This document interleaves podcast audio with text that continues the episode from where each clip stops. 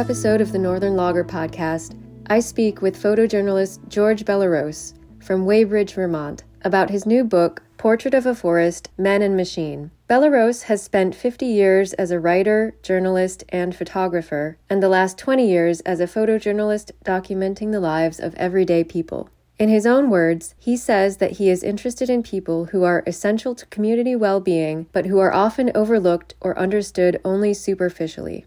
Portrait of a Forest, Men and Machine embodies those beliefs.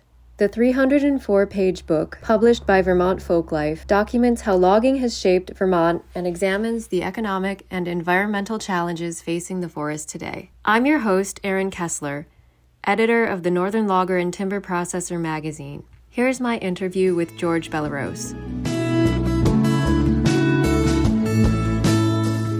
Thanks, George, for coming on the podcast. It's a real honor to have you on.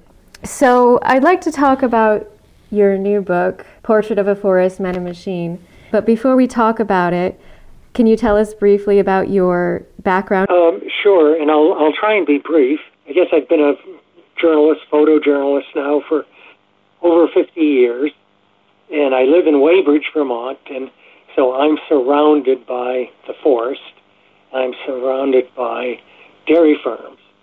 And so wherever I live, I try and involve myself or, or capture the the stories of uh, you know the the people around me. So you know it was natural. I did a, a book a few years back for the Vermont Folklife Center here in Middlebury, and their purpose is really to preserve the voices and the and the traditions of Vermont. And so they're very interested in oral histories. So when I uh, start a project, I'm always interested in, you know, who can I talk with that represents, you know, the best of of, of the industry. And so, um, after I did the dairy farm book, looking at the history of the family farm, I said, you know, forests are really kind of the, the twin pillar or uh, of Vermont's development. The, the forest you know, was such a driving force in the development of the state, as was agriculture, and and the third pillar was marble quarrying. So I always like to look back and say, what should we know about these people who shaped our state and who continue to shape, you know, society? So I think, you know, perhaps that's a, a quick summation of what I try and do is you know, let people tell their stories through their voices and through uh, life photography, uh, whether it's in a sawmill or a forester marking trees or someone with a feller buncher or you know whatever the you know the representative situation you know would be. And your most recent book, it's published by the Vermont Folklife Center. It's called Portrait of a Forest, Men and Machine. Um, it's a beautiful 300 page book with photography that I think captures the daily lives of loggers and foresters, um, sawmill owners, log buyers, and directors of forest and wildlife programs, and, and many others in the forest community. The photographs and stories of the people uh, in the forest products community told in their own words and with your own essays and commentary. And you've also included historical sidebars that highlight the history uh, and the innovations that have transformed the industry. And it's just so beautiful. So, as an entry into the book, I'd like to read an excerpt from Tom Slayton's foreword. Um, Tom Slayton was the editor of the Vermont Life magazine, and he says, Portrait of a Forest, in short, opens up a world, a world many of us who make our living inside an office, sitting at a desk, are liable to be quite unfamiliar with. However, it is a world we need to know better if we are to really understand this forest in which we live. This great ecosystem and the men who manage and work in it deserve our attention and respect. In this book, they receive both. Tom is a treasure. Um, he's a kind of a Vermont treasure. His ability to to talk about the Vermont experience. Uh, and I knew when I asked Tom, you know, here's what I'm involved in. Would you be interested in writing an introduction? And I, I was quite sure he would say yes. And I knew I would be in good hands uh, because the forest is, you know, as as he writes, is very important to him. He knows Vermont.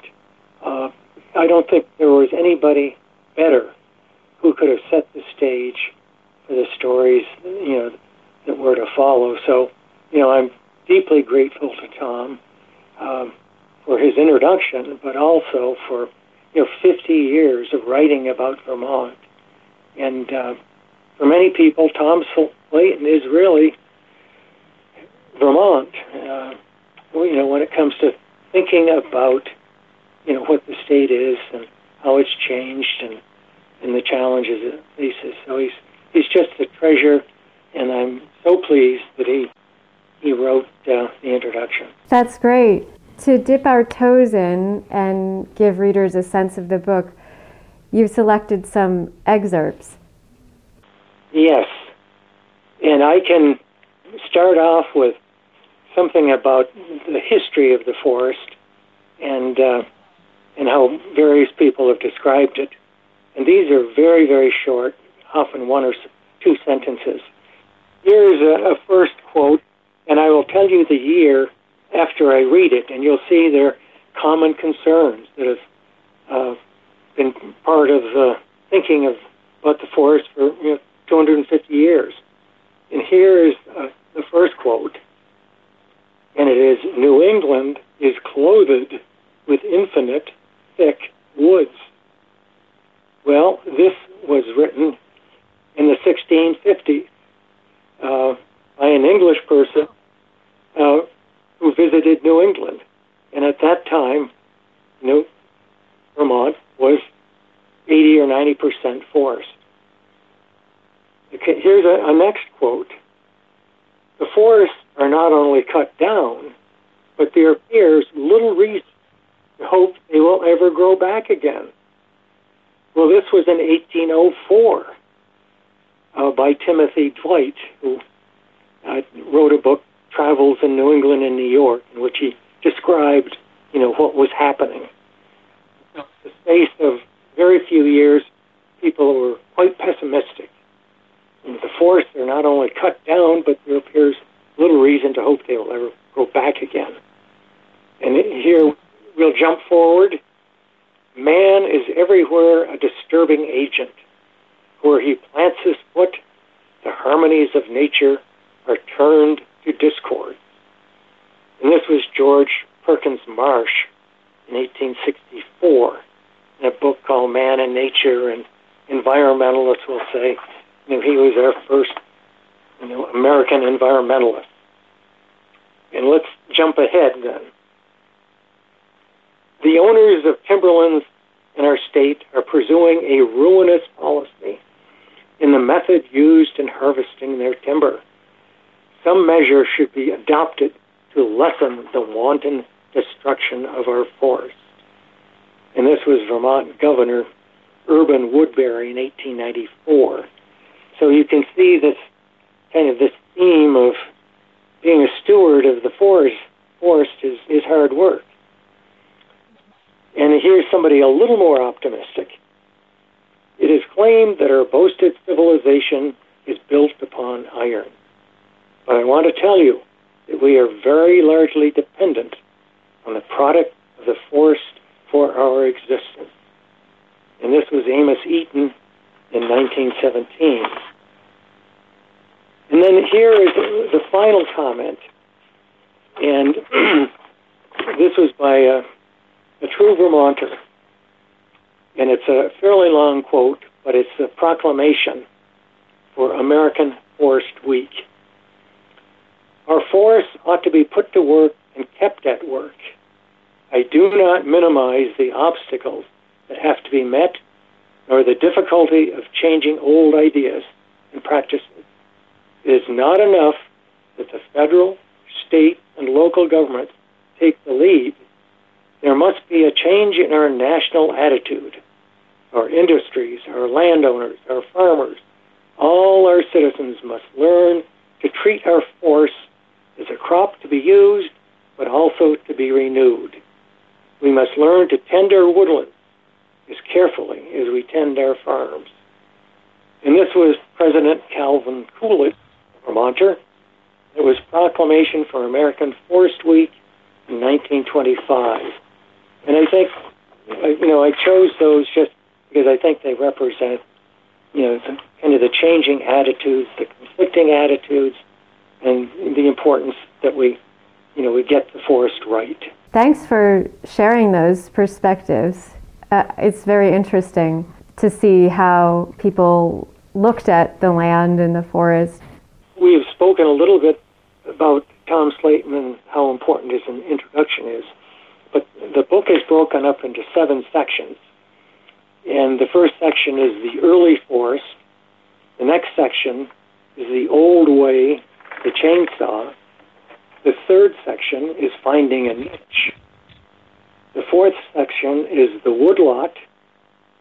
The fifth section is the new way, big machines. The sixth section is the long view. And the concluding section is a look ahead. So those are how I tried to divide the book up, and there are people in each of those categories that you know speak to the theme. And and you interviewed all of the subjects over a period of six years? Perhaps even longer, because I would take field notes.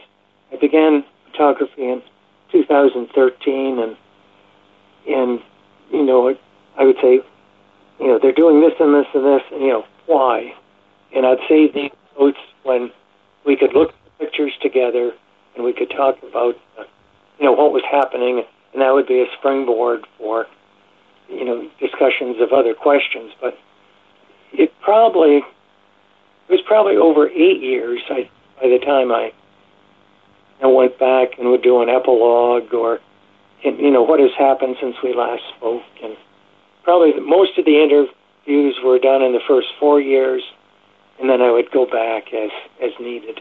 Wow, it sounds like a a labor of love. Did you plan it that way?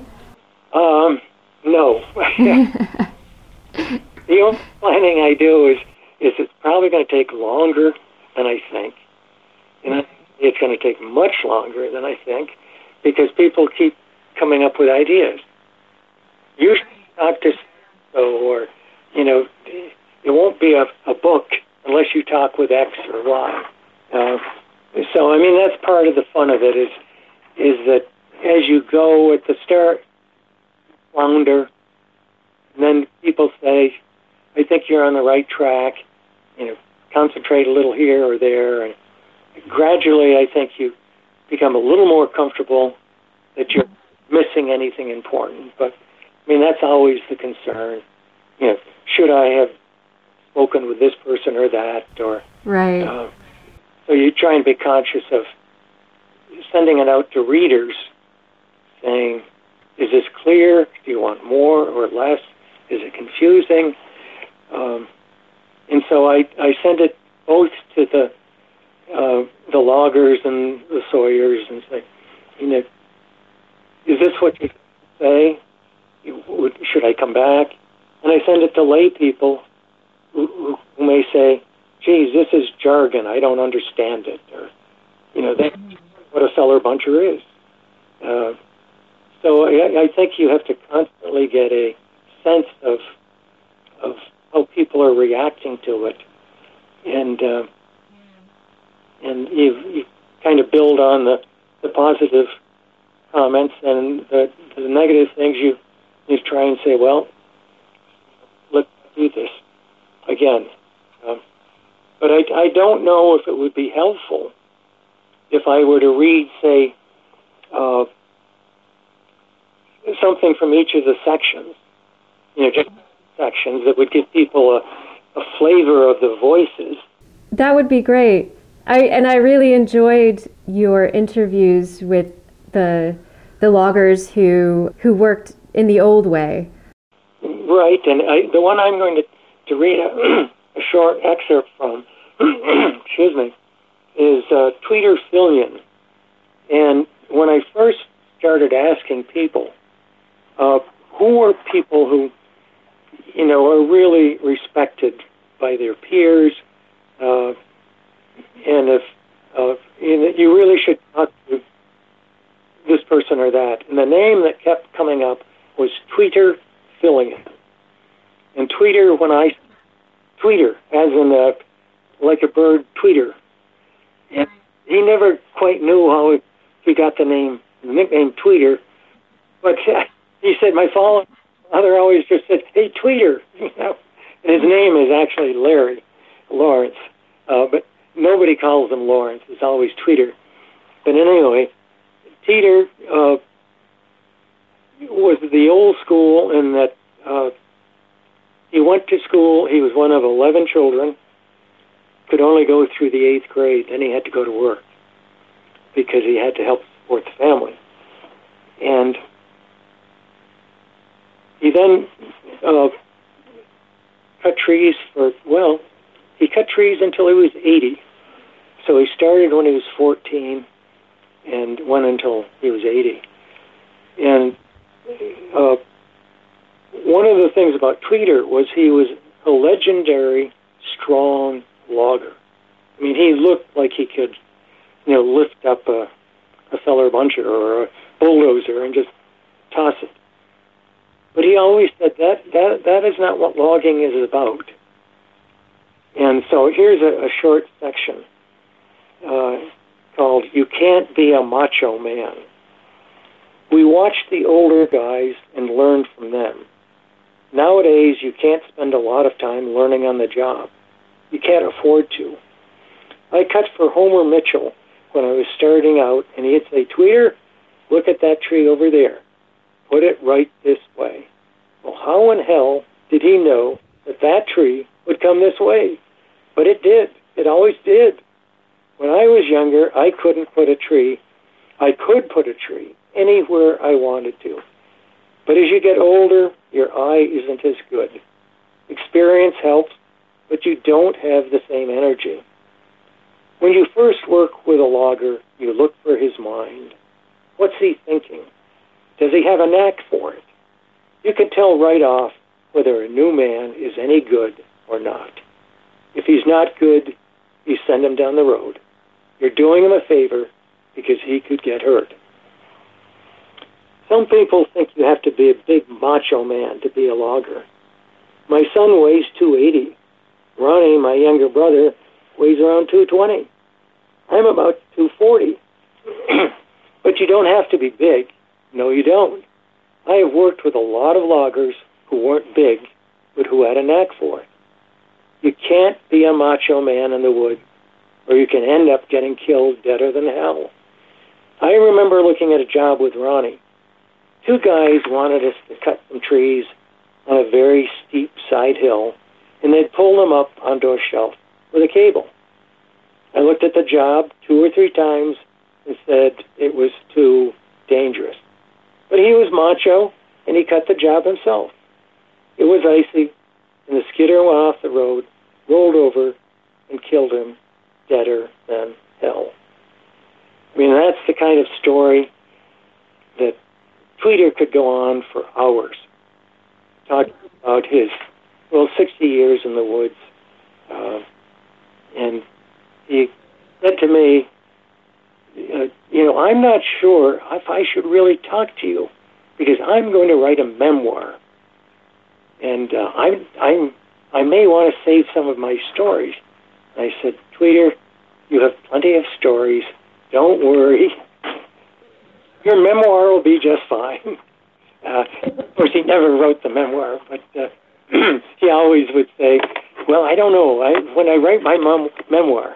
Uh, so, uh, you know, Tweeter is memorable, and uh, he died at 81, and he uh, logged, you know, an hour or two or three, perhaps, on good days with his son. Just because his son just said, my father needs to be in the woods. Right. I mean, it just sounds like it's in his blood. Wow, what a character. Thanks for bringing him to to life for our listeners. And there are some other really interesting characters in your book too. Another person I want to talk about or spend time with was the old logger who did a little of everything. You know, he farmed, he had some cows, he maple sugared, maybe he had a tiny little sawmill in the back, but whatever it would take to cobble together a life was what you know some of the old timers would do.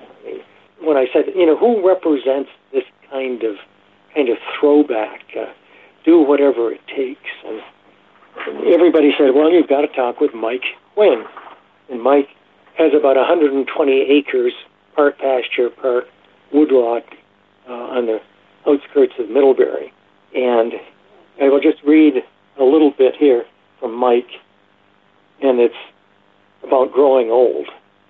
And, it, and the title is I Work Slower Than Hell. When I started logging in the early 1990s, I was bas- basically starting from scratch. I'm a bit unusual because I didn't learn from an old timer. I grew up farming and didn't know any loggers. I took a leap in game of logging classes so I had a remarkably few bad habits when I started. Still, at the start, I pounded myself senseless with wedges. I'd have a three foot oak and would pound steel wedges and cookies and then pound some more. Over time, you learn what needs to be wedged.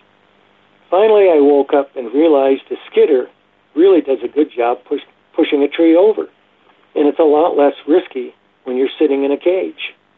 But there are other times when you put in a wedge and go tap tap and the tree's over. That's a lot easier than getting in and out of your machine. And then, he, then I will jump forward. Uh, I have quite a bit of arthritis now, and every day I can get in the woods is a good day. The first week or two logging, I can't get out of my own way. The thing about the old human body is how fast you get out of shape. Logging is hard on the body, and at 60, I've done some stupid things. I've milked my cows barefoot on a cement floor, cement floor for many, many years. When I stopped milking, I felt 10 years younger.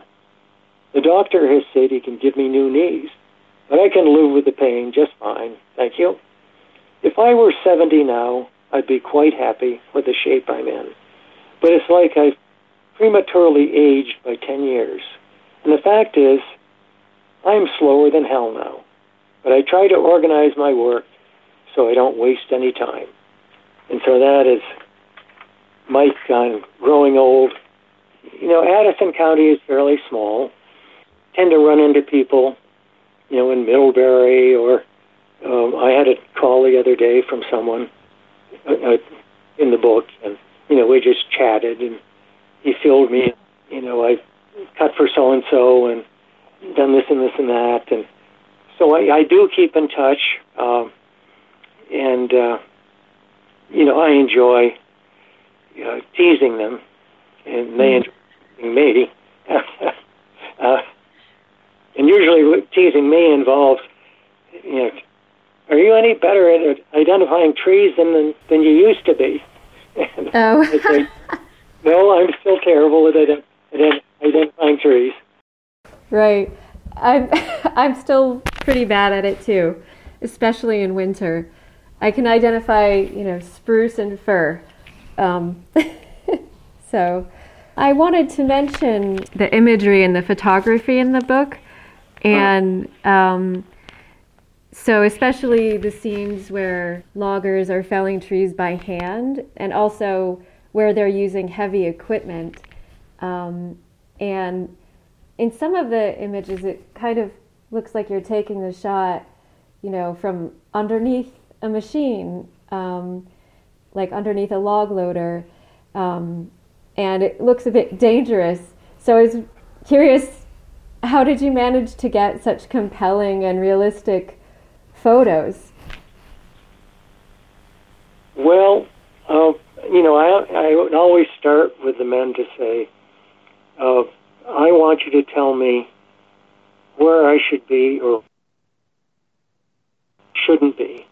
Uh, if I'm creating problems for you in terms of danger, or uh, please let me know because so many of the people work by themselves and they're not used to having a second person, and so they don't think about, well, if I fall it here, you know, there's nobody there. So it was always get a, a kind of a lay of the land first. Uh, always get their permission to be here or there.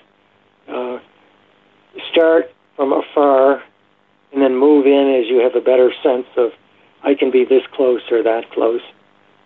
And as far as seeming to be under things, I think that's probably a reflection is that a lot of the times when I'm photographing, to get a sense of the kind of the grandeur of the of the forest and the height and the canopy, I'm um, photographing from a very low angle. So it may look like something is looming over my head, but it really isn't. It's quite a ways away. It's just the the position, and uh, but um, so safety always came first, and I, I insisted. Please tell me if I am getting in your way, and I will not be there again. That's really interesting. Well, and part of the title is is Men and Machine. You have some excerpts from like horse logging, some people talking about their skidders and feller bunchers. Maybe you could uh, read one or two of those. What I tried to do in the kind of the the title being Men and Machine is one. The men often talk about their machines. I mean, like they're friends. I mean, they're uh, they go to work with them every day, and it's it's like they almost have a life. And a lot of the the men name their equipment. Oh, really? You know, like, you know, like Big Bertha was the name of a of a machine for you know milling you know logs into yeah. into plank, and the whale, and you know just everything had a name, uh, or or sometimes you know not names that can be printed, but uh, uh, I wanted to. A lot of the people would say, you know, horse logging. I'm glad I did it, but I'm glad I'm not doing it now. Uh, it's just just too tough on the body, and so I wanted to have a, a horse logger as part of the book, but it wasn't easy to find one in the area who was really committed to, I'm going to make my living horse logging. It was more, you know, I'll do it on a weekend for a friend, or, but my main job is is something else. But the only person that was local was a, a person by the name of John Anderson, who right out of college uh, decided it's romantic to be a horse logger. So uh, the, the narrative will say it's not so romantic uh, when you, it's hard to get out of bed and you're only 24 years old and your body feels like it's 64. But what I wanted to do was have him talk about his horses because his horses, uh, you know, he lived with them. Uh, and so here is uh, uh, two short commentaries on his horses. Uh, Bud was very, very smart and steady. Bud and Ted worked well together for four or five years.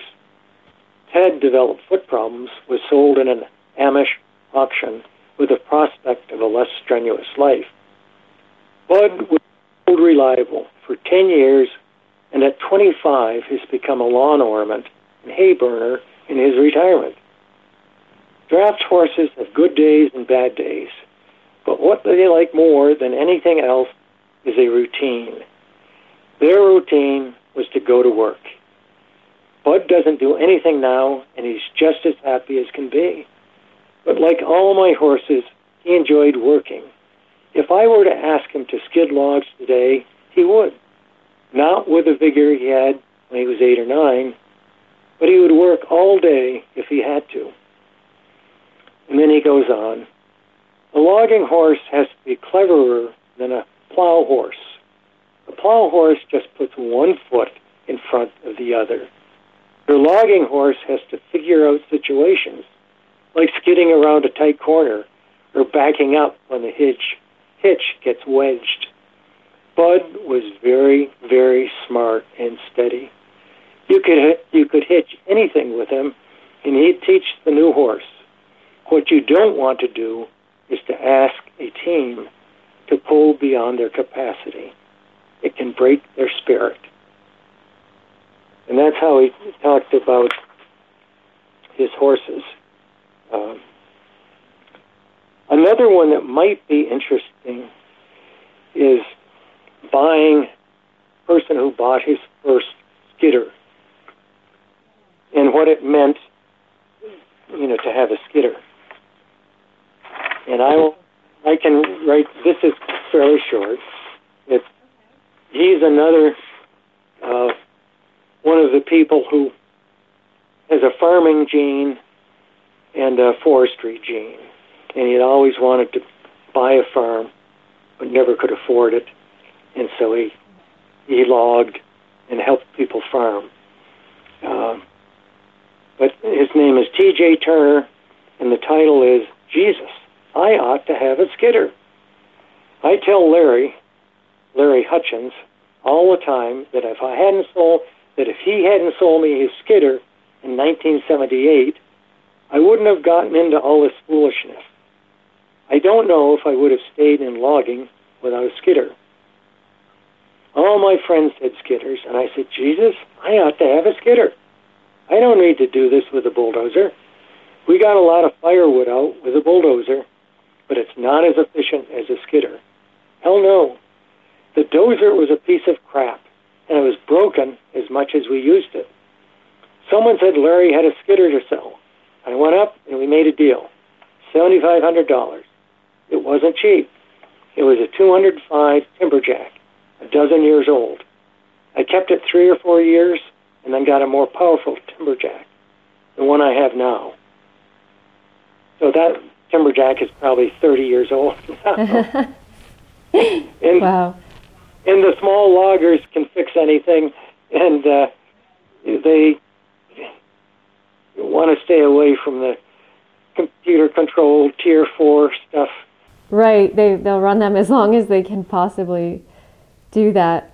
I guess you can't run those machines forever, and eventually everything is going to be computerized and mechanized, and and even now mechanical logging is starting to um, fall out of favor for cut to length operations with harvesters and forwarders.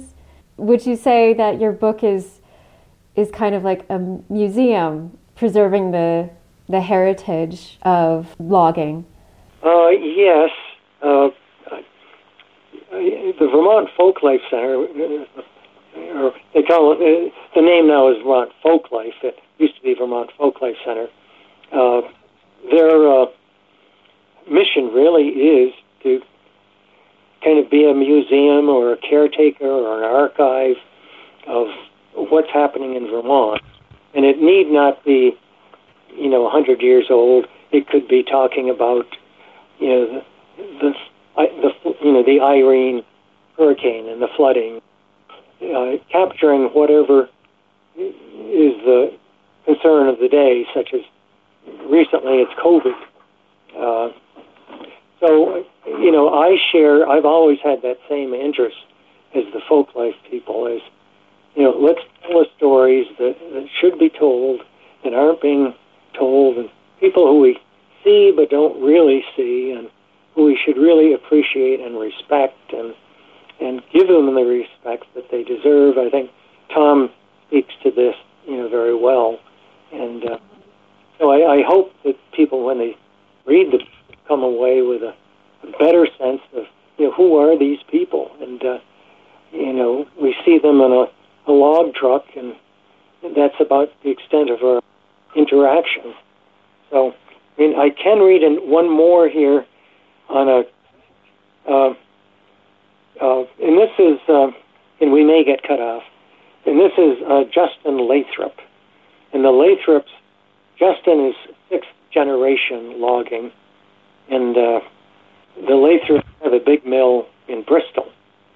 And along with A. Johnson in Bristol, uh, at one time they those two mills produce more uh, lumber than a, any other community in Vermont, but that's not the case now.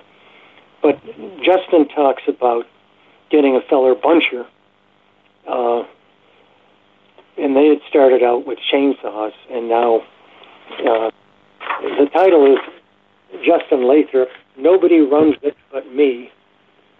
There is no feller buncher school. The best way is to learn how to cut a tree with a chainsaw, then duplicate that in the machine.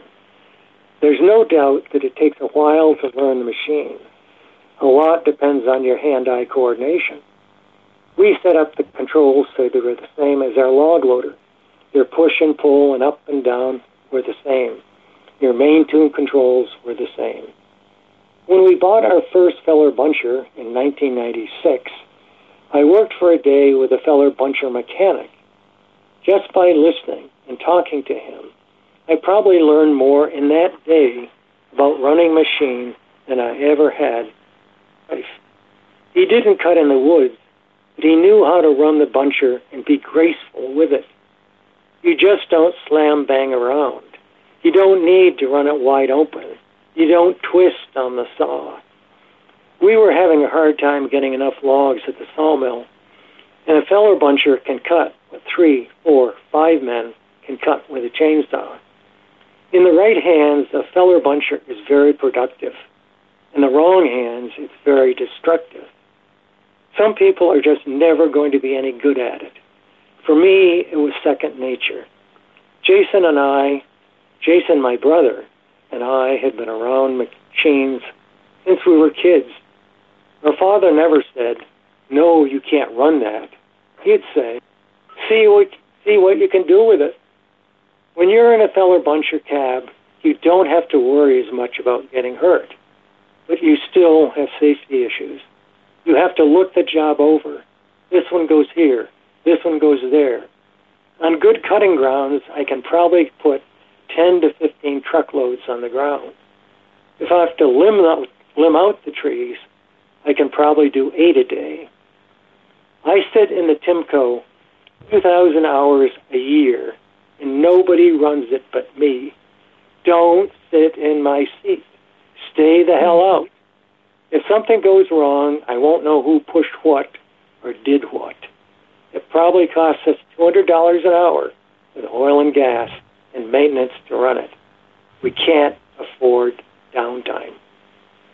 So, I mean, that's the modern, you know, have to work, work, work, keep the machine busy.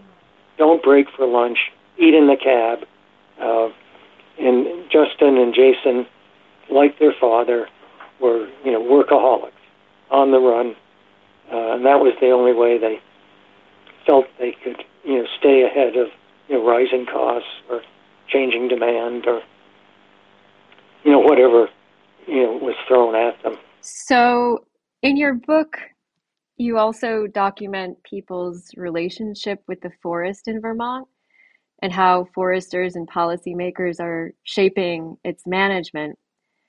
And I think our listeners are pretty familiar with how well intentioned members of the general public have a desire to protect the environment and natural resources and are automatically against timber harvesting sometimes, um, but yet they're very disconnected from the land. Yes, I agree, and I was um, looking for something here. What is it? Um, Tom. Okay, I don't know. Certainly, that was a the the question of you know what does it mean to be a good steward of the land. Um, and uh, you know, I asked this to everyone I spoke with, you know, you know, what is your responsibility? Uh, and I think, and it may be, uh, you know, I when I asked for people to interview or to follow, I said I want to talk with thoughtful people uh, who are respected by their colleagues, and I think that's what I, the people I spoke with you know, reflect. And you know, there is uh, Tom Yeager, a forester for 40 plus years for A. Johnson uh, Company Mill in Bristol, and that's one of the biggest mills in in Vermont. And he is really kind of foresters, you know, with with a you know working for commercial operations as opposed to a forester who works. Uh, what type of forester is he? Well, he is the forester. He was until he retired uh, after 40 something years for A. Johnson. The that's where Bill Sayre uh, works as the co-owner, and he has always said, "My job as the forester is to leave the forest better than I found it." And so I asked him, you know, to reflect on how do you do that? And here is, you know, I pulled out a, a short section on, uh, you know, what he, you know, how he felt about what his job was. And I can read this if you'd like now. Great. Okay. and the title of this much longer piece is The Forest is Like a Tapestry. One of my favorite metaphors is the forest is like a tapestry. Any single string in itself is pretty nondescript, but a single string has lots has a lot of effect because it crosses a lot of other strings over time. So you have to ask a lot of questions. What is your time frame and level of infrastructure? Do you work a stand completely? Or are you better off coming back periodically to maintain infrastructure and lower your maintenance costs while also accessing timber? It all depends on the lot and soil and what is growing there. Once we cut a stand, it's generally 15 to 30 years, depending on the quality of the land, before we go back. The last time the McDonough lot was logged was 1982 when we removed overstory to give light to the next crop. We selected crop trees, gave them room to grow, and got rid of the junk. If you do that, then you have a chance of getting it right. All the things that people understand about plants in their garden flower bed are true in the forest. Trees need space to grow or they get sick and stop growing. What we have now in this lot is a lot of very large, valuable trees. Second, we have a lot of nicely formed poles, trees four to eight feet or four to eight inches in diameter that are our next crop. So we have some really good timber in this stand. And if we open up the overstory again, the crowns of this younger stuff will explode, and these understory trees will take off. It's a long wait, but you have to put it in a time frame that suits the tree, not humans. If you don't have that time frame, you're going to be a one generation logger. And that's what he means by thinking generationally. And he felt as a family run business, they could think generationally. That, you know, Ken Johnson was the fifth generation and he was indebted to what his father and grandfather did. And you know, later on at the end of the book, you know, Ken talks about his responsibility uh, to the forest. You know, looking ahead. I can read that later, but uh, if you like. But I think what always comes through is all the people that I spent time with said, "I want to leave it better." and to them that meant cutting, uh, you know, where appropriate. And you know, this is something that Mike Snyder has been very concerned about. And there was a something at the end that I was I thought I could read if you wanted, where he talks about um, you know seeing the big picture, and uh, you know that's his job as commissioner. Uh, Yeah, but, he was the commissioner of forests, parks, and recreation um, for Vermont. I think he stepped down now, but um, he was pretty prolific. And yeah, um, I really liked what he had to say about, um, you know, reconnecting people with the land. So I, I'd love to hear what he okay. said about that.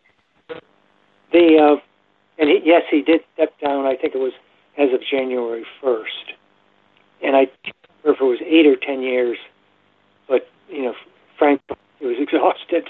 I said, you know, the, can you repeat what you said there? It's um, cutting out a bit. Oh, okay. Uh, I'll move closer.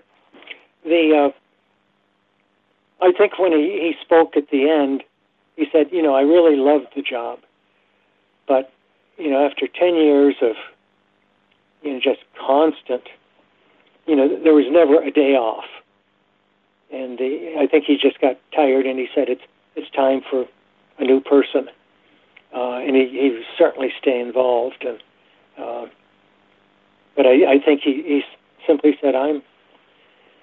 I don't want to. Well, I shouldn't speak for him, um, but I, everyone was thought he had very big shoes to fill.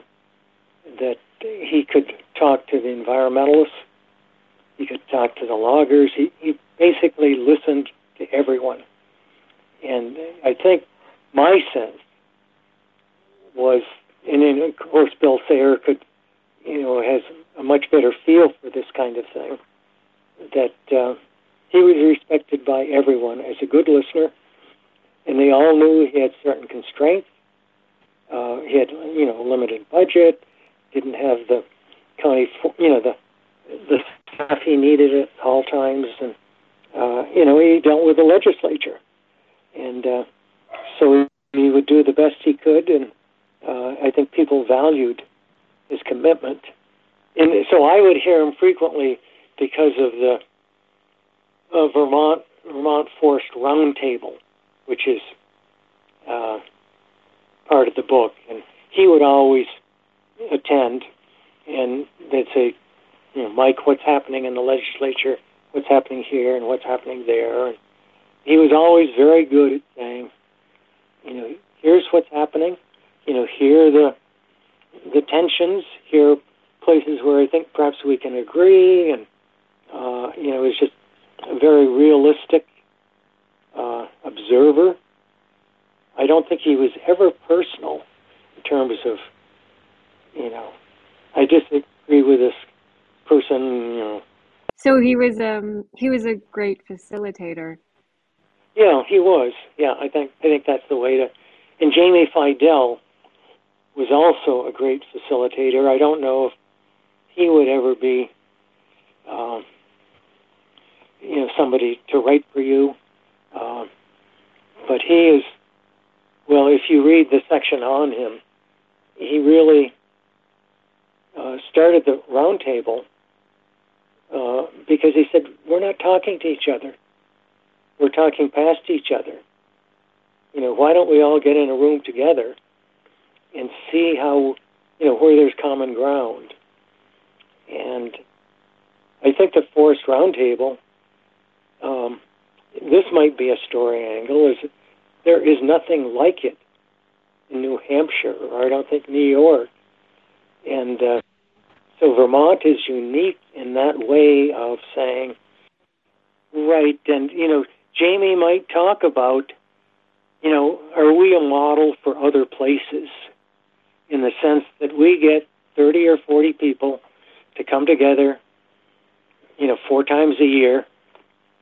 COVID threw a made a mess of that, but uh, to talk over, you know, the, like parcelization was a big, big concern 15 years ago, and they have moved to uh, you know, like planning boards and the state has has argued now that you know when you approve a subdivision, you have to look at its impact on habitat, you know, an intact forest and things like that. And it, it was the Forest Roundtable that got together and said, um, this helps all of us. You know, Bill Sayre talks about this as well, saying Vermont is so small that we can't really fight because we're going to see each other on a street corner. Or, yeah, right. It's a small world. A small world. I mean, you. I mean, certainly people do make enemies, but you know, it's not as entrenched as much as, say, out in the West. You know, with the clear cutting and the, you know, the the big corporations and the here it's it's family. You know, and so it's it's harder to, you know, I've known I I knew your grandfather or you know whatever, and uh, you know I don't want to romanticize the, you know how things are done here, but uh, I think it's probably very very different from, you know, New York. Some other kind of thoughts by an old by people who are getting ready to retire, and you know what they think might happen, you know, you know, after they leave. And again, these are the Lathrops. The, you know, there were uh, there was Jim Lathrop and his younger brother Tom, and Jim stayed on with the sawmill, and Tom went off on his own and had a a flooring mill. And you know, they kind of worked together. He would buy logs for me, you know, uh, would help each other out. But uh, Tom Lathrop, both the Lathrops were very much his historians of the family business, and they felt deeply about. Uh, you know, there's a tradition, and uh, and so here here's uh, an excerpt from Tom Lathrop. It's all I've ever known, and I'll start off with a, a photo caption that uh, that goes with a. This is uh, a caption that goes along with the section. Uh, Tom Lathrop, It's All I've Ever Known, where he's talking about running a flooring business. And the, it shows a, a log uh, being cut into uh, to planks. And, he's, and here's the caption Anyone can run a machine, but can you take the best face off that cant at the right thickness? That separates the men from the boys. You're cutting into something you can't see. You're looking for clues like grain and heart size. Some people never develop the sense that you're not just sawing the outside of the log. You're sawing what you believe is behind it. You're sawing an, an unknown. I still get fooled, and I've sawn millions of board feet. And then here's the his thoughts on what comes next. I plan to retire when I'm 65 and sell the business. Some people are very angry and upset. They tell me that nobody else caters to woodworkers like I do. That makes me feel bad, and I hope someone keeps it going. There is a decent living to be made, and I'm willing to show a buyer how to do things for a year or two, troubleshoot, and help them out. But you have to love something to master it. It's your baby. It's like your family. If someone is just interested in crunching numbers, they'd better do something else. I'll be right up front with them about that. Being fifth generation means that I hate to let go because I fear when I go, the coffin is going to be closed. There will not be another Lathrop flooring mill in Bristol after mine closes unless you really know the lumber business through and through, I'd advise you not to go into the flooring business. Or don't do it to get rich and make money. The learning curve is too expensive. I've really thought about it and have tried to do it well. I love what I do and I'm going to miss it. It's all I've ever known. And uh, there is an epilogue he could not find a buyer, and the mill was closed. Uh, and uh, he tried and tried and tried to find somebody who could uh, take it over. and I don't know if this would be of interest. A. Johnson is right next to uh, Tom Lathrop's flooring mill. I mean, they, you walk 10 steps and you're in the other person's lot. But Ken Johnson uh, ends with long term uh, forestry is very satisfying. Long term forestry is very satisfying. We were expected to work growing up. I started piling wood in the basement when I was seven or eight. I was driving a forklift when I was 15 or 16. I was probably 18 or 19 when I ran the little resaw. I was 18 when I decided I wanted to be part of the family business. It was the path of least resistance, to be honest. I graduated from high school and never applied to college. I went out west for a couple months, came back, and started work. That was September 1974, and I've been here every, ever since, 48 years now. I'm going to retire in the next eight or ten years, and I'd like to think there will be people who want to run it people here will continue to have jobs. Someone else will own it. My only child isn't interested, and I wouldn't recommend it unless you grew up learning it. If business were better, I'd hire another yard person. But it's a real struggle to find people who are interested. If you grew up on a farm, you have a leg up because the worth ethic and familiarity with machinery are the same. What attracts people to logging? Not the money. It's difficult. It's a difficult way to make a living. I'm pretty sure it's the independence. It's working hard and being in the woods. It's working for yourself and working with people you like and respect. You can cut a woodlot three times in your career and see the results of your work. If you have that long term view, forestry is very satisfying. So, I mean, there there may be other things that that appeal to you, or but uh, these were just ones that I thought you know might capture how the kind of you know the, the passion these people have for what they do. I think you painted a really vivid picture of um, the different perspectives in your book. And maybe you could just read one final excerpt from Mike Snyder. Here's something from uh, Mike Snyder, and uh, what I, as I've mentioned, what I've always asked people was, can look into your crystal ball. You know, what did it used to be like? You know, what do you hope it might be like in the future, and you know, what are the challenges that you see, and you know, ways that we can approach them. And so, with Michael Snyder, I I asked him at one point to uh, talk about where the where things stood, and uh, and here's an excerpt from some of what he said. We have come a long way in Vermont since I started in the mid 1980s.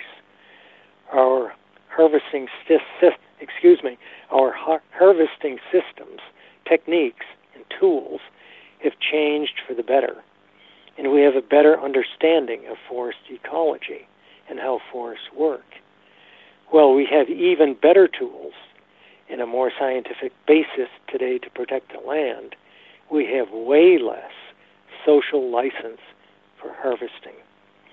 I'm baffled by the disconnect among a large proportion of our population, not everyone, in their understanding of the importance of the forest. They don't like logging. They live in a house made of and filled with wood. They write on paper made out of wood. They heat their homes, sometimes with wood or partially with wood. And yet they think logging is bad. They love fall foliage. They love clean water. I don't know where they think that is coming from. We begin at hearing no from so many constituents now when it comes to harvesting. Not in my backyard. Logging must be bad. In part, this is because our demographic is changing. In the past, we were an agrarian society, and Vermonters appreciated and were connected to the land.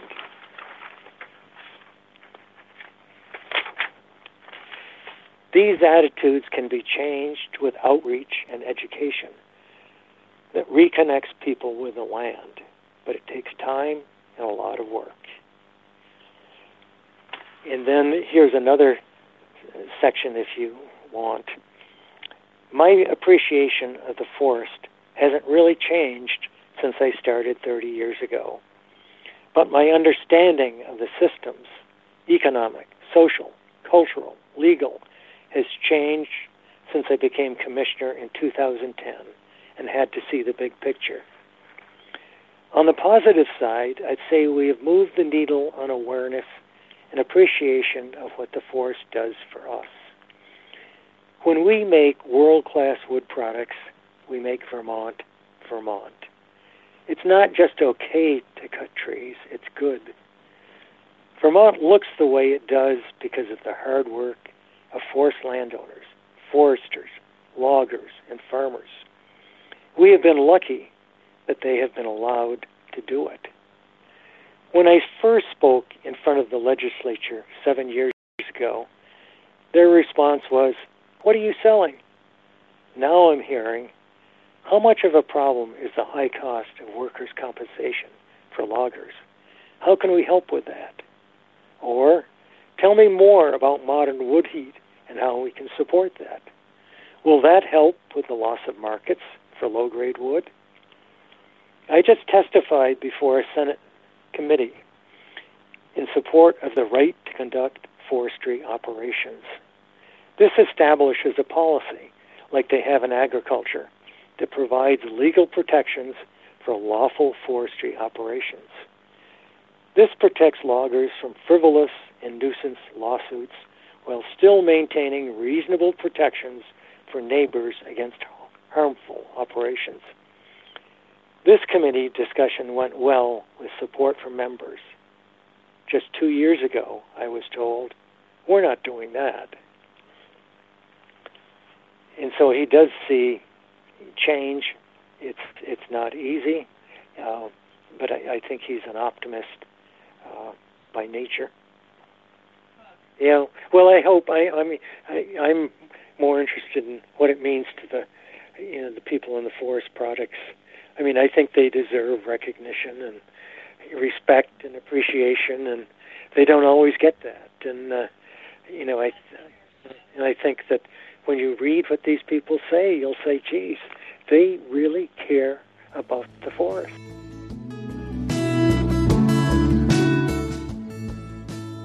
You can find links for more information about Portrait of a Forest, Men and Machine in our show notes.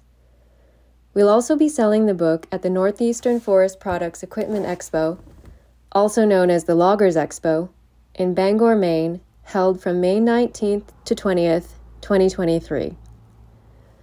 Also, as a listener of this month's podcast, we'd like to offer you a discount for attending the upcoming Loggers Expo in Bangor.